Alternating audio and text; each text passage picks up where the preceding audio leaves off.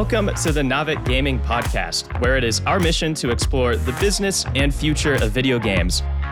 We bring together the industry's brightest builders, investors, and thinkers to keep a pulse on current events, dissect emerging trends in games, share lessons learned, and have a great time.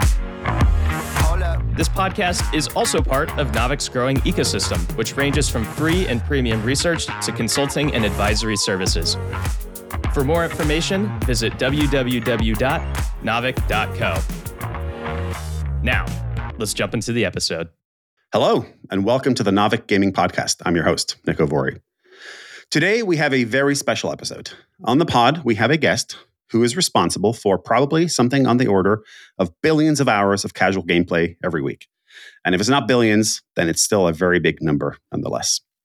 Uh, our guest is none other than the head of games at the New York Times, the gray lady of journalism, the must-read publication that covers everything from U S politics to international news, to lifestyle stories, to real estate, to cooking, and even sports via their acquisition of The Athletic. Uh, I'm personally a huge fan of their content, uh, and full disclosure, I'm a subscriber to the news, to the cooking, and I regularly read The Wirecutter for product reviews, which, in my opinion, is one of the hidden gems of the New York Times portfolio. Uh, and of course, I play games. I'm a gamer. Um, I play the crossword, I play the mini crossword, I play Spelling Bee, and of course, I play Wordle, just like so many millions of others. And on Wordle, uh, as I'm sure you are listeners eager to know, I'm personally on day three eighty-three uh, with a ninety-eight percent win record, seven, seven losses by my count. Uh, and I have exactly, I did the math just before this, this pod, I have exactly four guesses on average, four point zero zero literally, uh, which is, you know, it could be better, but at the same time, I'm not necessarily optimizing for uh, win record. Uh, you know, I'm, I'm trying to have a good time. That's what you do with games, right? Um, I play hard mode. I don't have a set starting word like I do. And uh, I like to look around and be inspired by my surroundings for which start word I, I, I choose. So I'm sure you all wanted to know that, listeners. Um, The reason we have Jonathan Knight, our guest, head of games at New York Times here, is because uh, we have a really interesting moment in time for the New York Times. Uh, Wordle in particular is somewhat unique in that it came into the portfolio via acquisition, uh, which seems a strategy that New York Times has been employing more, uh, not aggressively, but more frequently recently, like with The Athletic. Um, all the other games, as far as I know, are homegrown, internally developed. Um, and games definitely don't seem like an afterthought for the Times. Uh, indeed, they seem to be becoming an increasingly important piece of the overall strategy. Uh, so to discuss that strategy and the New York Times in general, uh, I'm thrilled to welcome Jonathan Knight, a longtime gaming industry veteran, now head of games at the New York Times, and a former colleague of mine from Zynga uh, back in the day. So Jonathan, thank you so much for being on the pod. Thanks for having me. I'm super happy to be here. Awesome. All right. So with that out of the way, we're going to dive into today's episode. Um, so Jonathan, first question. This is super relevant for where we are right now. Tell us a bit more about your gaming industry career. It's long and illustrious. You've been around the block, so to speak. Um, how did you land at the New York Times, uh, of all places? um, not a traditional gaming company, not a traditional gaming studio, certainly. Um, and uh, what are you doing to drive their game strategy forward? Yeah, well, I've been a game maker my whole life. So um, I've worked for you know, big traditional video game companies. I started out as a producer, um, a little bit creative leaning. I was at Activision like early, early days. Um, I moved up to Electronic Arts where I was a producer and then eventually executive producer uh, for what, almost a decade. Um, I was really lucky to get onto the Sims franchise right after the first Sims game came out and was part of this amazing team at Maxis building the sequel to the most successful P C game of all time at that time. Um, and, you know, really loved the internal development process, became kind of like, like I said, more of a creative leaning producer, building teams, building products, launching, operating big games, um, worked on The Simpsons at E A, uh, eventually went to Zynga where I spent about five years. Um, I was a general manager there, as you well know, um, and did some cool stuff there. I got really excited about mobile. I ended up running the Words with Friends team at Zynga for a bit when we launched new Words with Friends. I was on the team that brought Farmville to mobile. Um, and after that was at Warner Brothers Games where, you know, I ran the studio there in San Francisco, um, D C Legends. And then eventually we built Harry Potter Wizards Unite um, in a joint um, development production um, uh, operation with Niantic Labs, makers of Pokemon Go. So those are some of the things, you know, just kind of highlights there through um, a long period of time. But yeah, basically game maker, studio head, general manager. I guess it was um, just right around the when the pandemic hit, right around lockdown, I left Warner Brothers and kind of had basically that that initial pandemic period off, which was kind of cool um, in a way. And, um, you know, was spending time with the family, you know, like ordering groceries online, like a lot of us. We were doing hikes in the woods and, and just had a fair amount of time off. And um, in the fall, I guess, I'm trying to remember the sequence, but I basically got a call from the New York Times. They were looking for a head of games. Um, I was ready to go back to work, and it, it really worked out well, um, and was excited about the opportunity. Loved the brand. Um, love what the company stands for, uh, like being able to work on games that contribute to the incredible journalism, right? Like the profits from our games go to um, fueling the mission of the company, which is to seek the truth and help people understand the world. It's right here on my desktop.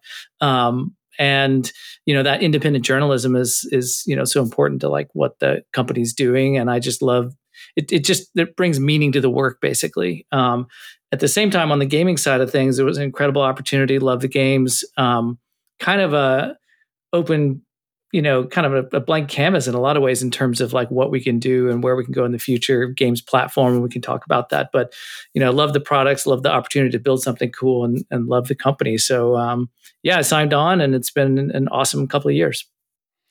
So, uh was there a previous head of games before you joined? Actually, this wasn't on my list of questions for you, but I'm very curious to hear, um, is this a recent development, recent two years ago, but recent development that the Times is now, you know, really focusing on games and putting this head of games role in there, you know, with you obviously helming it now? Um, or was there a previous head of games, or was there, was there, was there a holistic games function, so to speak? Of course, New York Times has had games for decades. You know, the, the, the crossword, of course, is is legendary. Will Shortz, of course, legendary crossword designer.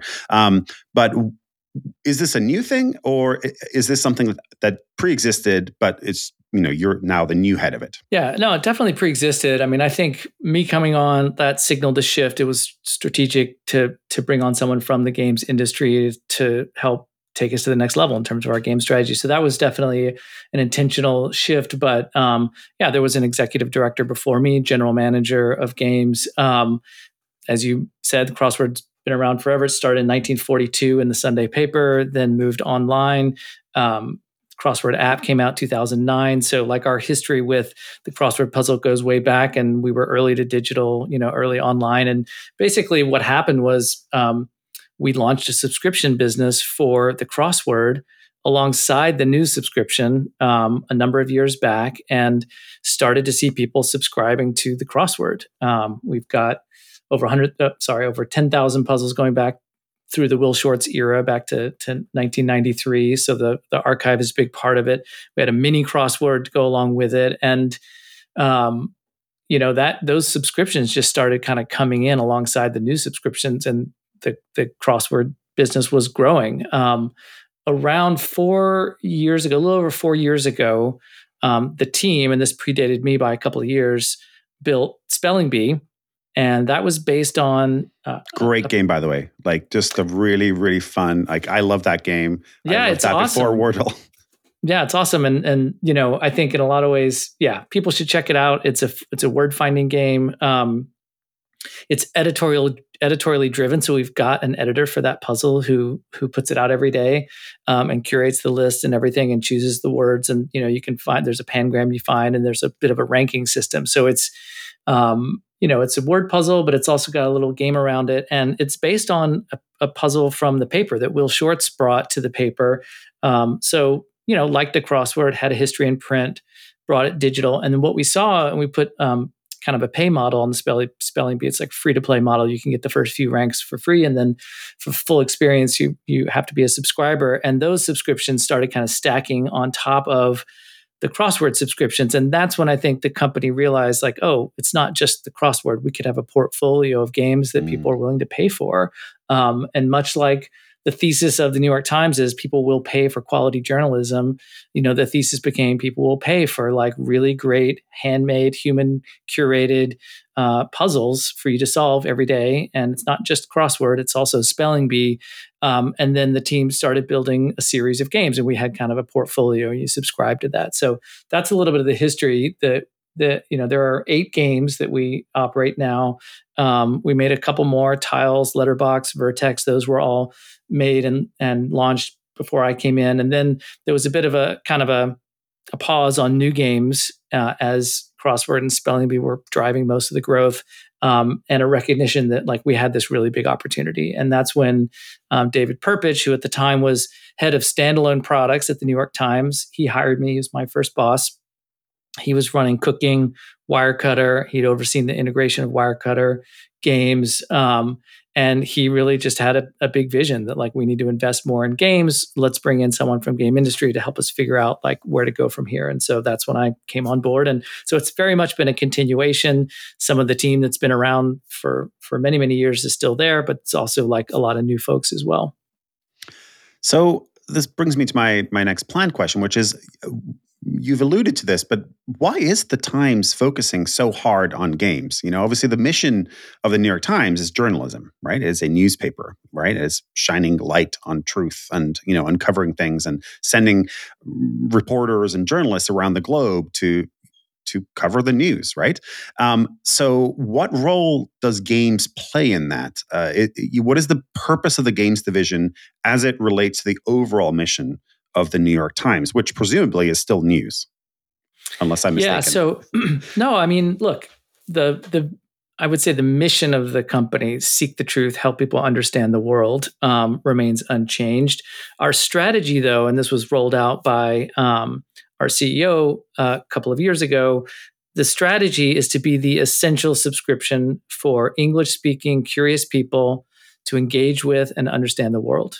Uh, and we think that news is at the center of that, but it really means a collection of products. And, you know, one way to think about this, like if you think about the classic Sunday paper, right, the New York Times Sunday paper that we used to get back in the day, um, you know, it wasn't just the news, right? It was everything from uh, cartoons to like, I'm looking up show times to the crossword puzzle. Um And, you know, recipes and lifestyle and sports, right? Like all of those things were part of that big Sunday edition. And I think in a way, like we kind of lost sight of that with the digital news product. Um, it became so important for newspapers to adapt, right, ten, fifteen years ago to like transition to a digital age. And, um, and for the New York Times, like we bet big on people will pay for quality journalism and the news subscription business, which is doing very, very well for us. But in some ways, you sort of lost sight of that original vision of a more complete Sunday paper um, that was about your interests and about your lifestyle and about all those other things besides the news. And, you know, the crossword puzzle, like like I said, since nineteen forty-two, it, it, the first one ran during World War Two, right? The ultimate tough news cycle. And it was a diversion from the news. And, you know, throughout the years, you've heard You know, I've heard stories like people subscribe to the paper just for the crossword. Like those people are out there. So I think it's not new that this collection of like lifestyle products is part of the, the company's strategy.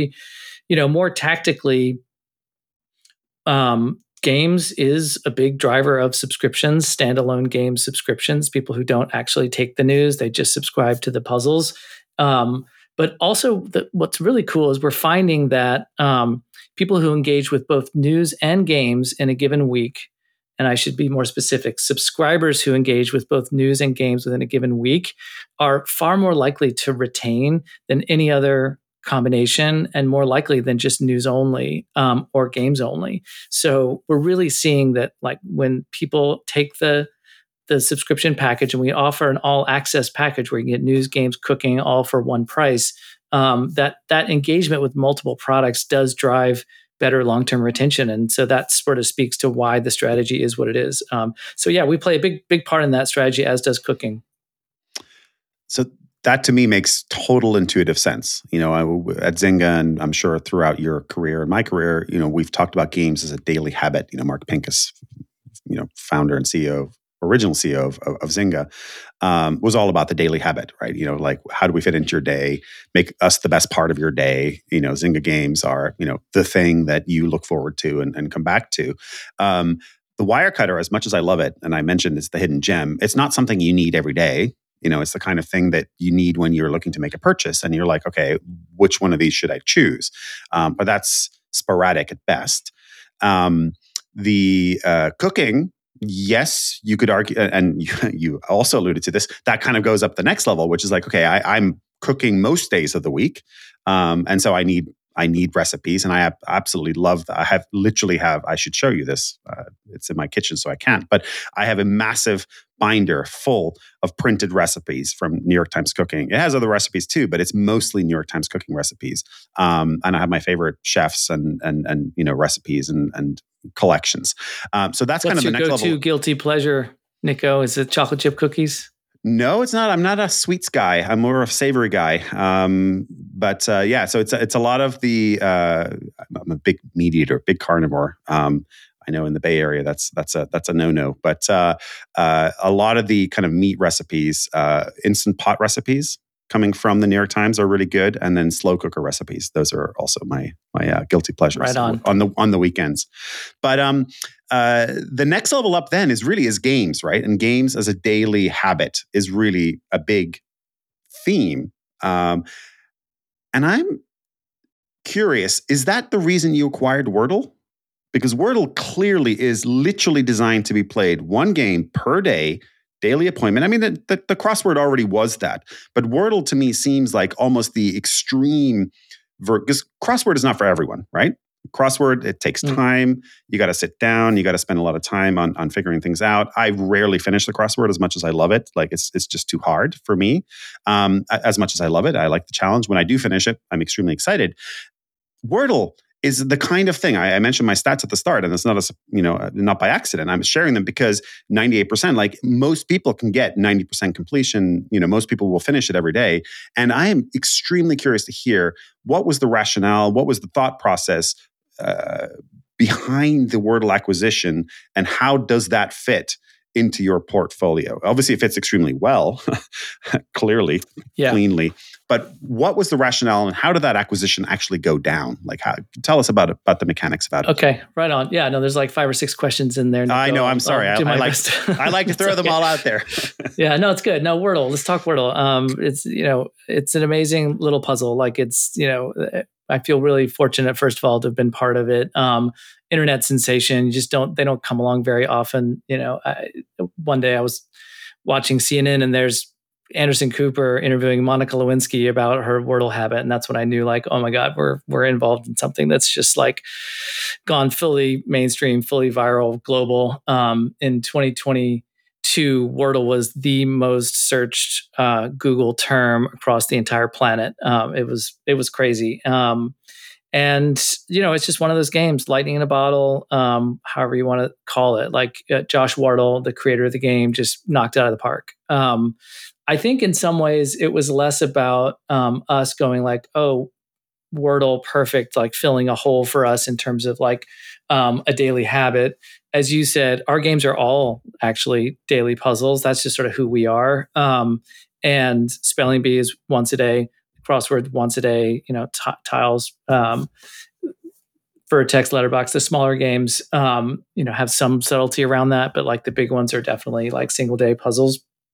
And that's actually one of our like creative pillars is time well spent. Like we, we actually don't want twenty-four seven engagement out of you. Like that's not our goal. Um, we want one really great human crafted puzzle. And if you choose to do two or three of them, or maybe you do Spelling Bee plus Wordle, or maybe, you, like I say, crossword's not necessarily for everyone, but we have a diehard group that they're there just for the crossword and they don't care about all these other like um, games. So it's important to us to have, just like we are part of the New York Times um, bundle of products within the games product, it's important that we have um, a suite of offerings because different people have different tastes, different needs, um, and so forth. So, but I think that idea of the the human-made puzzle once a day, time well spent, and then you can put it down and come back tomorrow um, is actually really core to who we are. Um, I don't want to speak for Josh Wardle, but the other thing to think about, and he sort of said this publicly, is like he and his partner, um, big fans of New York Times games. He's based in New York, he's a New York engineer. They play Spelling Bee, play the Mini, and and he really wanted to make a game. He wasn't a game maker. It's his first game, basically. Um, and but they were really inspired in a lot of ways by the game, the New York Times games they were playing. So I think in that way, uh, he was thinking about us, and it helped sort of like make it such an obvious fit for for our um, portfolio. I think you're right, though, that you know a Sunday crossword can take um, can take hours. Although we have people that. You know, we, we've seen our, you know, our solver community is pretty intense. There's people that will solve really hard crossword puzzles very quickly. But, um, you know, I, that is a different kind of need and, and in some ways a different segment. Um, Spelling Bee, for me, really brought in families. It's more social. It's got a Twitter following, kind of like um, kids can play it. You know, it's like kind of a kids and mom game. Like moms really like people play spelling, their kids play Spelling Bee because it's kind of good for your brain, um, but it's still a fun game. Um, you know, you can you can do it like in a few sessions, but you do kind of come back to it. Like it's it's um, you know, it's a game that, that will, it's a puzzle that'll stick with you, and you put it down. You see if you can find some more words. Maybe you go look for hints, and so it does. It is kind of a multi-session game, uh, and but I think Wordle, you know, to your point, like just. It almost did to Spelling Bee what Spelling Bee had done to the crossword. And, mm. you know, just like even more mainstream, even more accessible, approachable.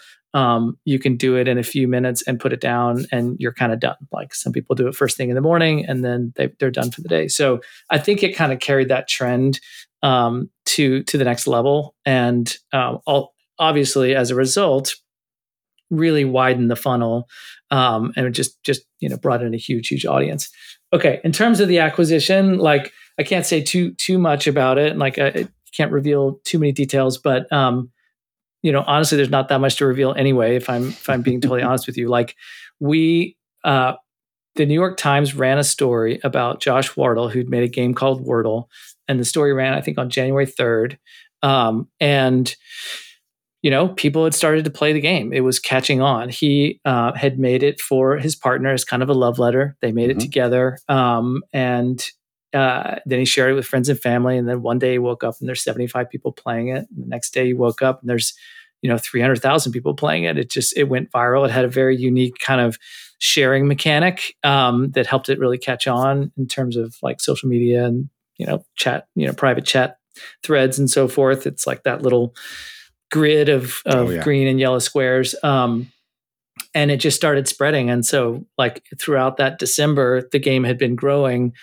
New York Times reporter kind of got wind of it. And this, you know, the, interviewed Josh about it and we ran a lovely story. Um, that went around the office. I, I'm, I'll be honest with you. That's when I first started playing Wordle is when we did an article about it. So that's actually how it came to my attention. And, um, you know, immediately, everybody thought like this should be a New York Times game. And in fact, some people thought it was a New York Times game. It was just, it seemed like such a great fit for us. So um, on January fifth, I had my first phone call with Josh, basically called him up and said, would you want to sell the game to us? Um, he was, you know, he was in the mood to sell. He said, yes. Um, and, you know, we kind of did a negotiation and on January thirty-first announced to the world that we'd acquired Wordle. So it was very fast. We kind of did the deal fast. In a few weeks. That is about the quickest deal that I've probably ever heard of. Well, that's insane. Wow. I did not know that, uh, how quick it happened.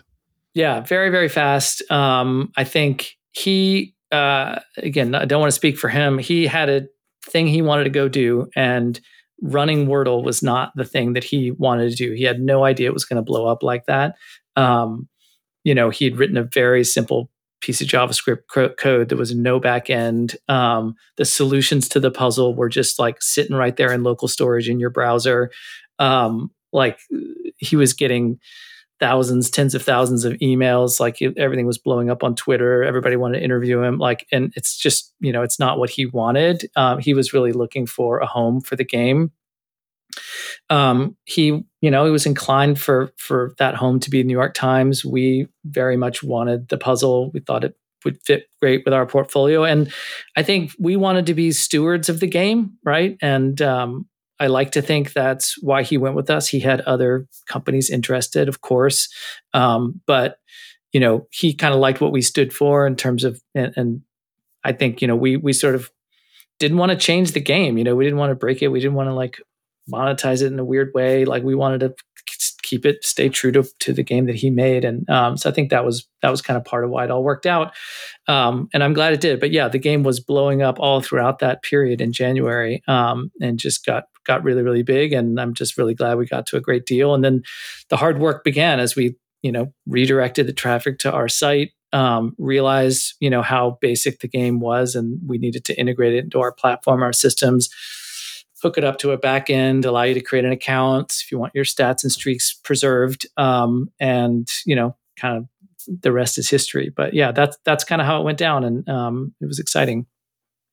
No, no joke. That's that's a crazy story. And it's kind of, yeah, it's actually fairly reminiscent of Words with Friends. I know that's a studio you ran, but obviously it was founded, um, you know, before and then was acquired by Zynga. And it was a very similar, I think, uh, story. So I, I wonder how much of that story, of the Words with Friends story, um, actually resonated with you when you were looking at Wordle and and and this particular chapter in your career? It, it resonated a lot, and people who work with me will yeah. confirm that I, I, I kind of reference that a lot. Um, you know, like games like this don't come along that often. Um, I was, you know, I looked under the hood at, at after my first, you know, signed an N D A with Josh, got a look at the Google Analytics dashboard. I could see the retention for myself um, after the first couple of days. And, and, you know, based on my experience, was just able to sort of say, okay, that looks good. Um, that's what good retention looks like. And so there was a, you know, it was a concern that a game like that could just pop and then completely drop, right? Like we've seen those before.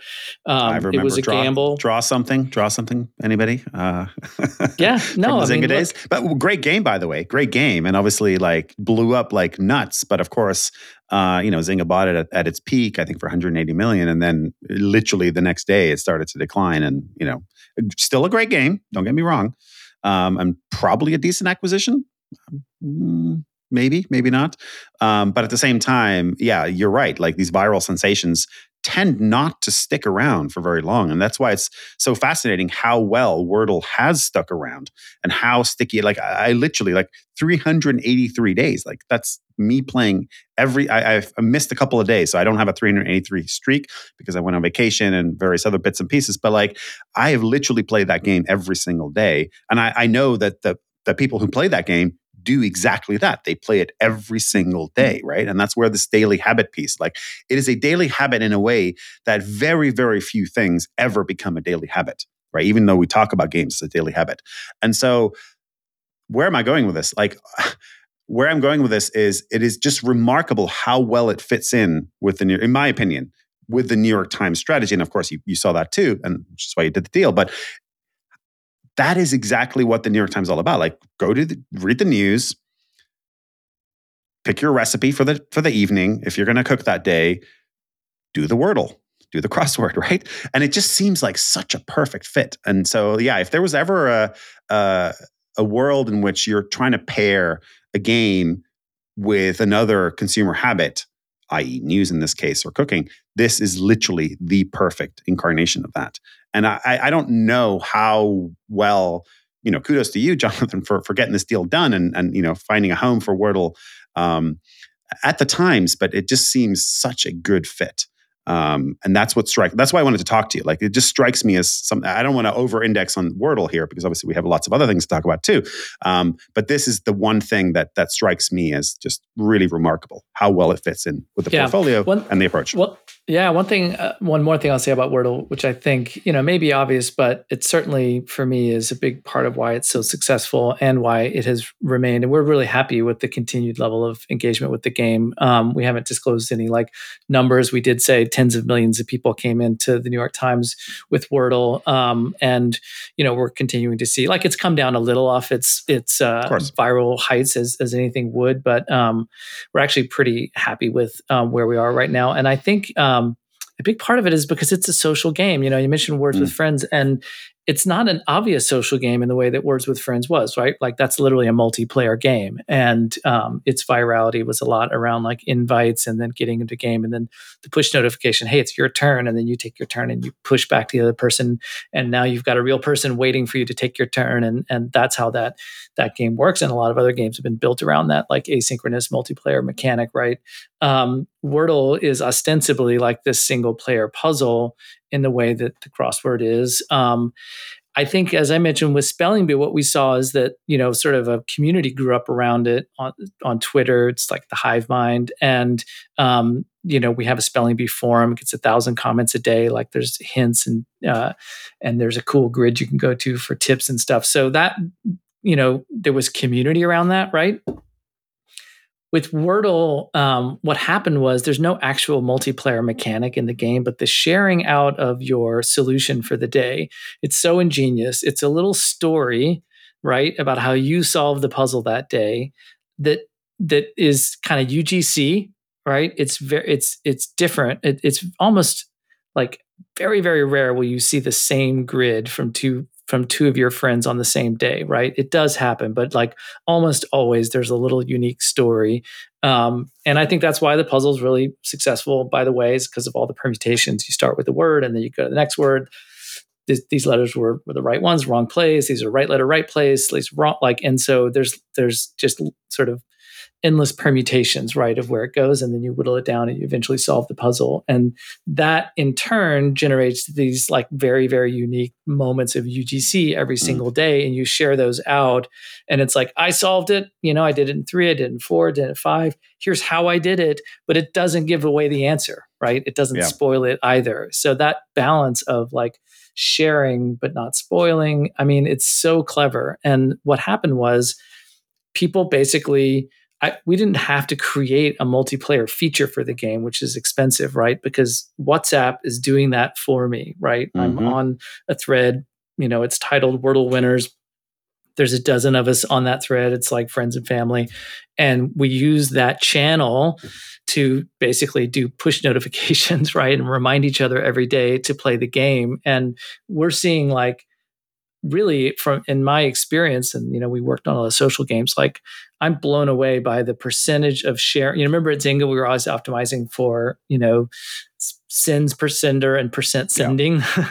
The percent sending, um, I mean, sends per sender is once per day because it's Wordle and that's it. But the percent sending is so high. I've never seen anything that high. And it has just stayed that high um, mm-hmm. the entire lifetime of the product so far. So I think that's really the core of why, and, you know, and Mark Pincus would be so happy to hear me say that, you know, it's social wins, social wins. Every I'm sure he's a listener, by the way, game. I'm sure he's a listener. But yeah, no, that's it. I just think social wins uh, every time. Games have always been social. They always will be. And, and uh, it just shows up in different ways for different games. And that's how it manifests for, for Wordle. Yeah. Uh, just a, a pet peeve of mine is uh, the ones that I've lost are always the ones where you're you're henpecking the last letter. So there's like, you've, you've got four of the five and there's one letter missing and you've got it probably in three. You know, that's typically my my story. Like I've got it in three or three or four. And then there's one letter missing, but it could be one of like six different letters or five different letters. And so you just guess at it um, and then, you know, that's when you fail. Uh, so anyway, uh, I, I don't know how to solve for that. I'm not pretending to be a word game designer, but uh, I'm just telling you my my personal experience, my personal pet peeve. Those are the seven or eight games that I've lost are all fall into that category where it's like, uh, essentially you've got the word in three or four, but then there's that one letter that's missing. Uh, and it could be yeah, K, you're not alone in that. It it it it basically like all games are some combination of, uh, you know, luck, skill, yeah. power, if it's a power-based game. Um, and I think on those days, luck plays a bigger role than we want it to in Wordle, right? And so that's where people end up getting a little bit frustrated. And by the way, it's totally okay because those are the ones that I actually share. So I don't share the ones that I get. I share the ones that I don't get. Um, so those just, you know. We see that in the data, by the way. And um, it's super interesting because, you know, initially when we had days like that and a lot of streaks broken and a lot of anger on Twitter, right? You thought, oh man, this is going to be bad for, uh, you know, it might be bad for engagement. And, you know, next day we kind of look at the the numbers. percentage of people sharing their score, absolutely unchanged. Mm-hmm. Engagement the next day, you know, return rate, absolutely unchanged. It's something amazing about that puzzle that even in those kind of like yeah. uh, moments of rage when you're super mad, you still share and you still come back the next day. Yeah, no, and that, that's totally my experience. All right, I have one final question on Wordle, and then we're going to move on to some other things here. Um, so uh, we we know the backstory, or we we think we know the backstory, at least uh, as as it's been told, which is, you know, it's essentially a love letter to Josh's um, partner, um, and that she was actually the original creator uh, of the list of five-letter words that are acceptable in the game. Uh, and she apparently culled it down. I got this from Wikipedia, so you tell me if I'm wrong or not. Um, but uh, she apparently culled down a list of twelve thousand five-letter words from the English language to about twenty-five hundred. Um, and those are the ones that are acceptable in the game. And I'm presuming it's because they're, you know, weird words that, you know, shouldn't be used. And like, nobody would be like, what, what is this? Like, this is not a word, right? So I get it. But twenty-five hundred is actually not a big number. Again, I mentioned I'm on three eighty-three. Um, and I, I didn't get to the game as early as, you know, the, the very beginning. Um, what happens when we run out of words? uh, what is the Wordle team going to do uh, to make sure that this is a fresh list? I'm presuming every word is, is new. There are no repeats so far, at least. Uh, yeah, you're nodding your head, so I, I take that as a yes. Um, but we're about a third of the way through, and this this game shows no signs of stopping, certainly not for me. I'm going to keep going. But what happens when we run out of twenty-five hundred words? Um, where do we go from there? Um, yeah, I have no idea. We got to figure that out. like, we totally have to figure that out. Um I, you know, we, what I will say is that um, it's it, first things first. Like for us, it was kind of a journey in getting the game integrated with our platform and, and our backend, as I mentioned. Um, we didn't even have control over the solutions list uh, for quite a long time, and uh, longer than I would have liked. Um, but we do now have that in place. And, um, you know, we now publish out the solution every day, the way that we publish out the crossword, the way we publish out the spelling bee puzzle. Um, so it's in our, it's a tool that's integrated with our other like publishing tools and publishing pipeline. Um, and we now have an editor assigned to the game. Her name's Tracy Bennett. Um, she's uh, been in the crossword world for a long time. Um, she's one of our crossword editors. She's on our editorial team. Um, and she looks after Wordle. So there is a person. And it was Josh's partner, in a way, was the original, as you pointed out, the original editor of Wordle. And Tracy is now the, um, the New York Times editor of Wordle. And so she she looks after what that word is every day. And you're right, like, and we have some standards around that. And um, and you know, it's you know, it's it seems like a simple thing. Pick the word of the day. There was actually a really funny um, video that went around last year, um, kind of making fun of. I don't know. Did you see that? It's like a spoof on. Um, The the guy entity's a little bit like me in a way. I think they're kind of making fun of me as the head of games, New York Times, and it's a whole um, satire about a team that has to pick the word of the day, and and the main guy's like super mad when like his team brings a bad word, and you know, go back and find a better word. It's really funny if you haven't seen it. Um, so she looks after it, and I think yes, we will need to figure out what happens when we when we run out. But the um, you know, the story there really quickly was just like, Josh didn't expect the game to blow up. All the answers were just plugged into your local browser. Um, people could crack it open, look at what the answers were going to be. And we did find the need to change what the word was going to be um, at one point last year, but we couldn't guarantee everybody got it, because if you hadn't like refreshed your browser and gotten the new code, or if you'd like bookmarked it onto your Apple home screen in a way that at the right time, like you might actually get a different word than everybody else who got like the updated. So we were bifurcating the solutions um, because the tech wasn't ready, and that was really problematic. So we basically took the time to get that right. And as of what, a few months ago, we now like finally control the list, and um, we want the words to be simple words that everybody knows. Occasionally they can be a little tricky. We think that's kind of fun. Obviously, we're curating to make sure there's nothing offensive or particularly like newsworthy. We don't want Wordle to be controversial. We want it to be just a fun sort of diversion from the news. So there's a little bit of thought that goes into all of that. Um, and yeah, the next hill to take will be, do we circle back and repeat words? Will you have forgotten three years from now? Or will you be like, oh no, you know, like they can't do ocean again. They already did that. So um, we'll we'll have to work through all that. Yeah, fair enough. Um, okay, so let's move on from Wordle. Uh, obviously, Wordle is a is a worthy topic of conversation, and I'm glad we we got to to hear a little bit of the origin story and you know where it's going and where it's been. Um, but let's talk more about New York Times games in general. And uh, one of the things that I'm very interested by is that uh, you've had a couple of uh, r- recent announcements in the in the past few months. Uh, you announced uh, a partnership with Delta Airlines. Uh, where Word, well, it's Wordle again, but Wordle will be available on planes. Um, you also did a deal with Hasbro, as uh, as I understand it, to take Wordle into a physical board game format. Um, are these types of brand ex- and, and maybe there might be others that I'm I'm missing here. Please fill us in if if there are. Um, but my question really is: Are are these types of brand extensions, new platforms, partnerships? Is that something you're looking to do more of? Uh, is it just Wordle, which of course is a phenomenon, right? Like it is truly an internet sensation. Um, or are your other games also going to be available in more places? Yeah, so first of all, the Delta deal, Wordle, Wordle does get a lot of the headlines, um, but the Delta deal that we announced is for um, is for like the, the New York Times games product more broadly. So, you know, we're excited about that deal. Um, Delta's going to be offering free Wi-Fi this year, as they announced, and we were part of that announcement along with a few other big partners like Paramount Plus. And so you'll, you know, basically log on when you're on the plane uh, using your device, not the in, you know, not the in-seat device, but your device, um, and get onto the free Wi-Fi. And you'll have a portal there, and New York Times games will be will be front and center.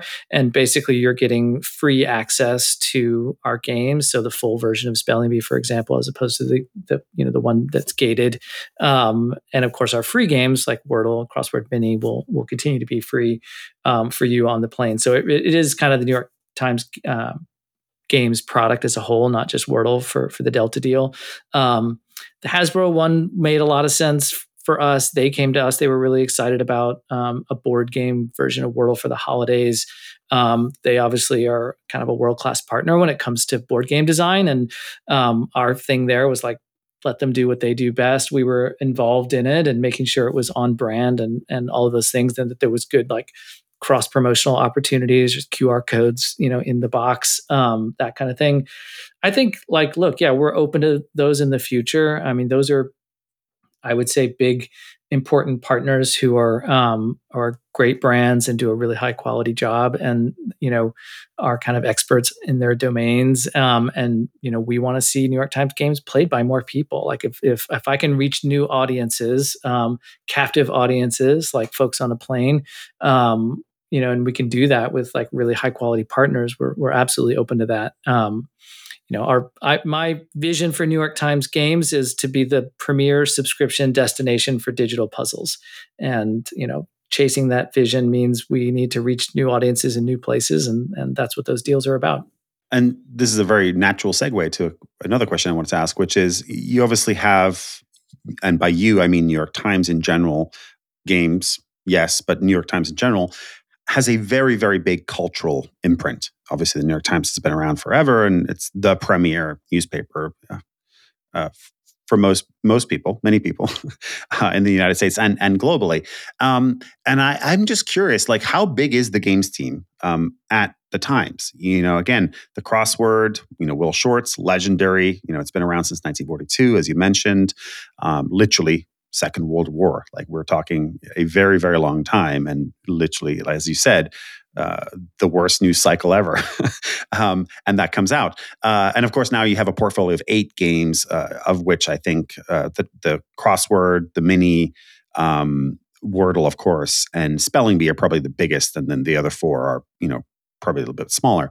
But nevertheless, a huge cultural imprint, a huge cultural impact, um, and something that everybody knows, like everybody knows the New York Times crossword. Everybody knows Wordle. Um, you know, where is the team going? How big is the team? Where are you going? Uh, what's the portfolio look like? You mentioned earlier in this in this podcast that um, you know you had launched all these new titles, and then you kind of slowed down a little bit because they didn't have perhaps the impact or the the adoption that you had hoped for. Um, where does the Times team, the games team, go from here at the Times, um, and and how do you grow beyond something like a Wordle, of course, which was a, you know, flash in the pan, once in a lifetime, you know, once in a billion opportunity to acquire just this incredible uh, property. Yeah. Again, a few questions in there, but I'll talk about yes. team to the best of my ability first, and we can talk about like new games. Um, we don't really divulge team size numbers, but I, I'll start with the editorial team because that stuff's public. So, um, you know, you're right. Like the Crossword always had a single editor. The first one was Margaret Farrar, a female editor coming out of the World War Two era. And I think she was editor for quite some time. Uh, Will, there was a couple of others, and then Will Shortz took over in nineteen ninety-three. Um, you know, just so you know, like, Will doesn't just make the crossword every day and push it. It is a big operation. We have an incredible community of constructors, and we basically take submissions from all over the country. Um, we get hundreds of submissions a month, and then um, we have an editorial team that like curates those and works with the constructor to kind of give them the New York Times um, flair and polish. And that community Uh, you know, is really excited about being published with the New York Times. We also, some of our editors do construct puzzles as well, and and and those get published. Um, we're diversifying that community um, every year, um, and we've made great strides in bringing in new constructors, debut constructors, uh, more female constructors than ever before. We've got constructors from underrepresented groups. We're really kind of modernizing um, in a lot of ways, like the crossword puzzle, and and making sure that the clues are staying relevant, that they're inclusive, that they're broadly representative. Um, we have an editorial director who kind of drives the vision for for that. So you've got Will, you've got um, when I when I took the job, it was Joel and Sam who had kind of come up with Will. Joel Fogliano, um, who also makes the mini every day, and Sam Azarsky, who's a big part of the crossword um, editorial team, and Um, an incredible constructor himself, and he um, looks after Spelling Bee every day. And so that was sort of the editorial operation. And and um, when I was brought on, we had just hired uh, Winna Liu and Tracy Bennett, and so that took the editorial team to five. And we've just brought on Christina Iverson, which takes it to six. And so there's like six editors who look after largely the crossword pipeline. Um, you know, some do some constructing, the other games, and then a seventh, Everdeen Mason, who's the editorial director, and she's kind of the the leader of of the group. Um, and and so that's like the team. But then we have a big cross-functional like digital product development team um, that you know builds and operates and grows our our product, right? So you can play our games on the New York Times app. You can play them on new york times dot com on website or mobile web, and you can play them on our dedicated uh, crossword app, which is separate from the New York Times Uh, news app. And that crossword app is being rebranded to New York Times Game, and is uh, inclusive of obviously more games at this point than crossword. You can play Spelling Bee, Wordle. And literally just today, we launched a Sudoku puzzle in our app, um, and that ramped to one hundred percent today. So excited about that. So to play all of our games across all those different surfaces requires a big um, digital product team. And we also have a unified back end, and we're storing stats and streaks. And there's a lot more we want to do with that kind of stuff going forward. So, um, engineers, front-end engineers, web, native, A P I engineers. Um, we've got product management team, obviously, um, an incredible product design team. Um, and we have producers and program managers who are sort of the glue, bringing it all together, data analysts.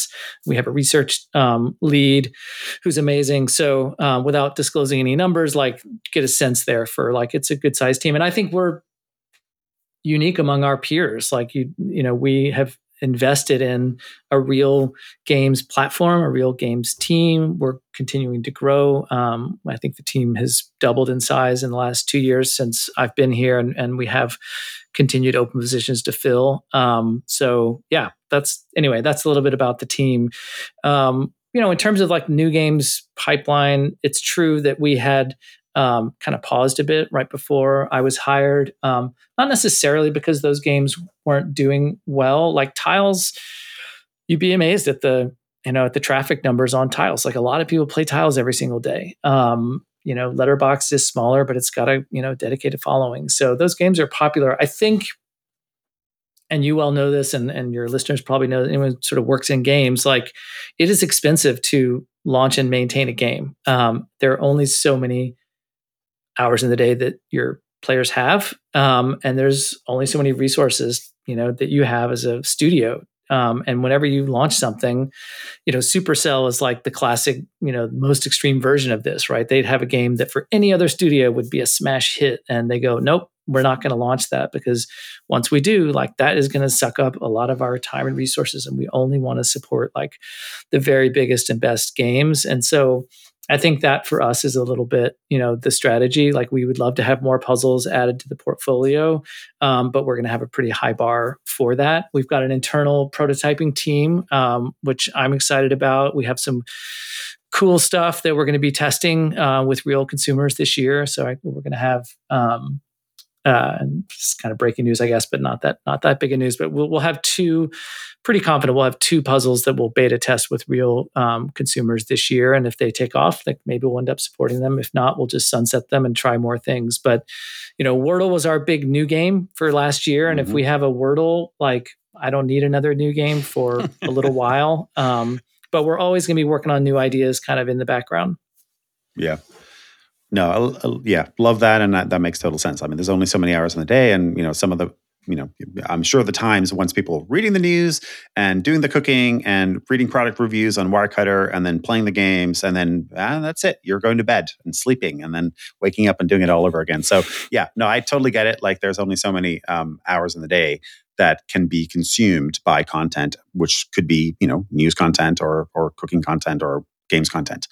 Okay. Um, We are uh, nearing the end of our episode here, um, but I do want to ask you a couple of questions. So um, uh, our listeners know that I, uh, generally speaking, host the Web three gaming segment. This obviously is not that. That's okay. This is a very exciting and interesting segment, and I'm thrilled to catch up with Jonathan and, and talk about this. Um, but I do want to ask you, uh, does the New York Times have a view on Web three and or N F Ts? Um, if not, which I already know the answer to this, but Jonathan, you're going to give it to us uh, straight from the horse's mouth. Uh, if not, why not? Um, there's been a lot of a, a lot of legacy companies have adopted, you know, N F Ts and Web three. This C N N did their big collection of of moments in history. Uh, I'm an owner of quite a few of those.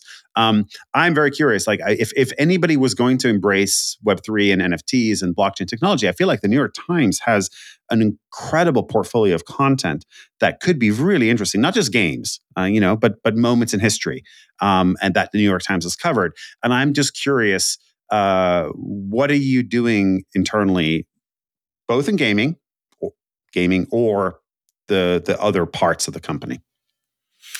Yeah, I don't have a super exciting answer for you this on this one. Um, like, uh, I don't have anything to say about like our company point of view on on that. Like, there have been internal discussions. I've been involved in it. Like, we've looked at it. I think ultimately we just have a really like exciting strategy with our digital subscription business. Um, we're very focused on the all access bundle, um, and explaining to people why, you know, they should take the bundle, um, and be introduced to more of our products, and and just driving that, like, be that essential subscription for curious people looking to understand and engage with the world, um, having best in class products in their own categories, whether that's games or product recommendations or cooking, as you've said, um, but also the role they play in the overall bundle. Um, that's just so much work, and we're just so focused on that, the tech of it all, like obviously the editorial, the newsroom, um, and, you know, the business side of, of, of kind of driving that subscription, optimizing, you know, that funnel, um, having the right kind of messaging for consumers, um, doing that across all of our different platforms. Like, it's just a lot of work. And I think, you know, the reality is,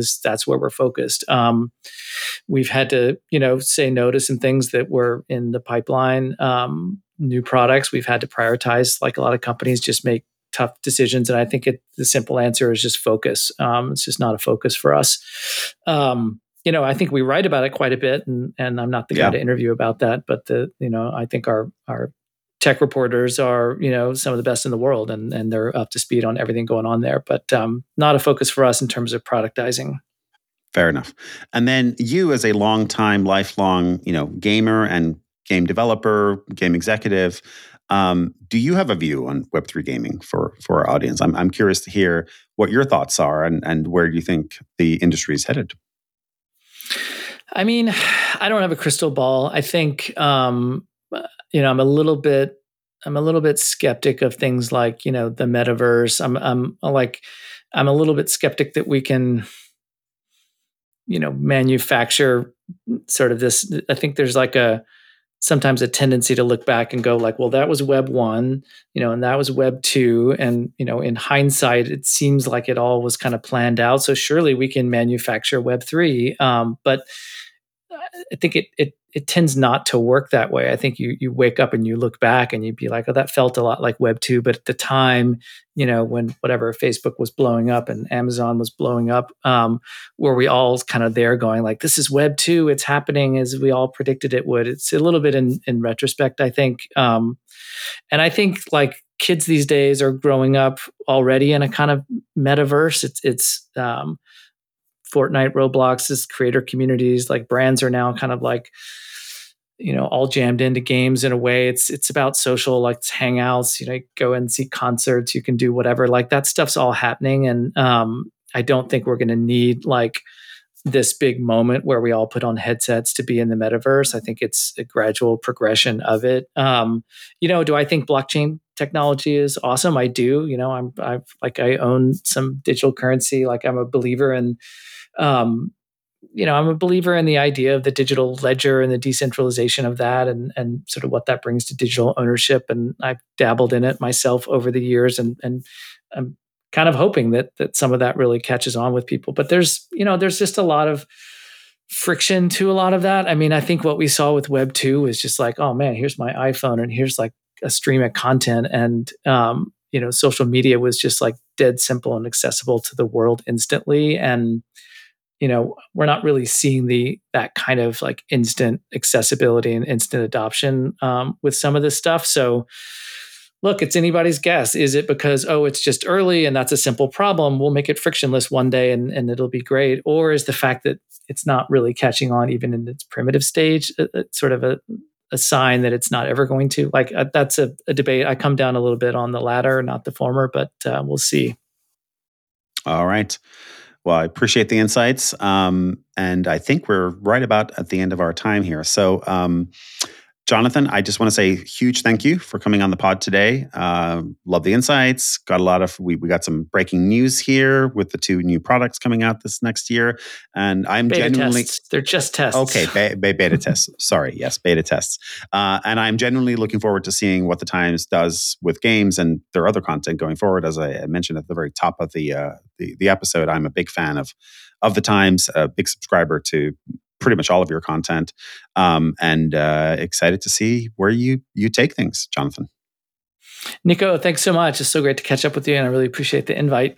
Yeah, and I also want to say a big thank you, as always, to our listeners. We'll be back uh, next week with more interviews, more insights, more analysis uh, from the weird and wonderful world of not just Web three, but gaming more broadly. Uh, so until next time, friends, stay crypto curious and feel free to send questions, guest recommendations, and comments to me. My email is niko at naavik dot co, and you can find me on Twitter at nikotthefin. D Ms are always open. Thank you.